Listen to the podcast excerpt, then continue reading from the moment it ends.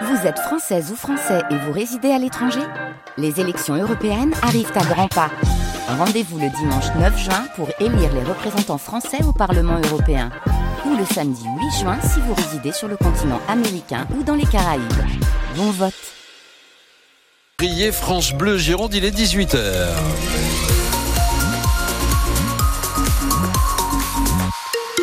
Et à 18h, ce sont les infos de Stéphanie Brossard. Bonsoir Stéphanie. Bonsoir Dominique Bourdeau, bonsoir à tous. Il y a un accident sur la rocade bordelaise. Oui, accident qui met en cause une voiture et un poids lourd. Vous êtes en rocade extérieure à hauteur de l'échangeur 25, euh, celui d'Artigues. Prudence donc dans ce secteur. À vous signaler également un fourgon en panne, rocade intérieure à hauteur de la sortie des Innes. Vous avez du monde en sens extérieur ce soir de l'échangeur numéro 12 de Saint-Jean-d'Iac à 20, Bègle-Rive d'Arcin, puis dans le sens intérieur de la sortie numéro 6 centre de Bruges, au franchissement du pont d'Aquitaine. Euh, la sortie de la 63 est un peu compliquée également.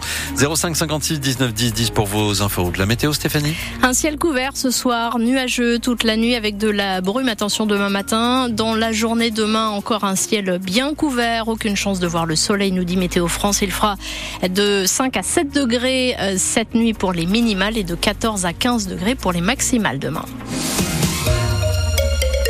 À Arcachon sont une vingtaine de bateaux de pêche qui se préparent à reprendre la mer.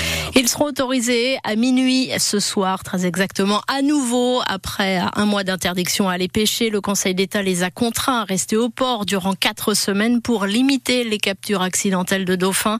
450 navires au total sont concernés dans l'ensemble du golfe de Gascogne.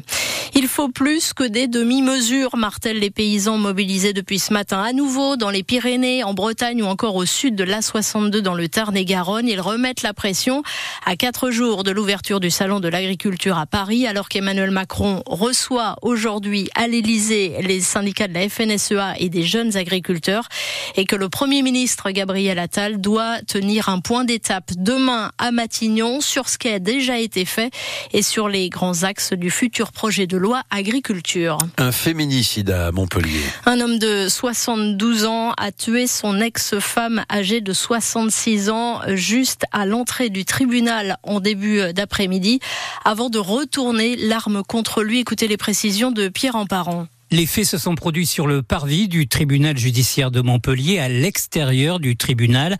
Aux alentours de 14 heures, un homme a ouvert le feu sur son ex-femme avant de retourner son arme contre lui. L'auteur du coup de feu avait 72 ans, la victime 66 ans. Le couple était divorcé depuis 2016. Ils étaient convoqués cet après-midi pour régler les suites matérielles et financières de leur divorce. Ils vivaient à Castelnau-le-Lez, dans la banlieue de Montpellier. L'homme pratiquait le tir sportif le ministre de la Justice, Éric Dupont-Moretti, s'est exprimé sur le réseau social X, horrifié par le féminicide. Ses pensées vont, dit-il, à la victime et à ses proches, ainsi qu'au personnel du tribunal. Sur place, une cellule psychologique est activée. Précision de Pierre Emparent à retrouver sur francebleu.fr. La France réclame une enquête indépendante et approfondie sur la mort d'Alexei Navalny, dont elle estime le Kremlin pleinement responsable. Je cite, la Pologne demande également aujourd'hui à Moscou d'assumer la responsabilité de la mort de l'opposant numéro un à Vladimir Poutine. Le président russe sommé une nouvelle fois aujourd'hui également par la mère d'Alexei Navalny de lui remettre le corps de son fils, l'accusant de, de cacher sa dépouille pour couvrir un meurtre. Jean-Louis Gasset rebondit à l'Olympique de Marseille, l'ex-coach des Girondins de Bordeaux qui a arraché le maintien en Ligue 1 en 2021 avec les Girondins. Récemment, limogé de la sélection de Côte d'Ivoire va assurer l'intérim donc à Marseille après l'éviction de l'Italien Gennaro Gattuso. Les boxers de Bordeaux entament une semaine très chargée. Ça commence à Angers ce soir à 20h30 chez le deuxième de la Ligue Magnus, avant de se déplacer à Rouen chez le leader vendredi, puis à Nice dimanche. Il reste quatre matchs dans cette phase régulière. Et puis la braderie d'Arcachon, initialement prévue ce week-end, est reportée et reprogrammée euh, du 1er au 3 mars pour des raisons de sécurité en raison des conditions météo venteuses, voire tempétueuses annoncées ce week-end.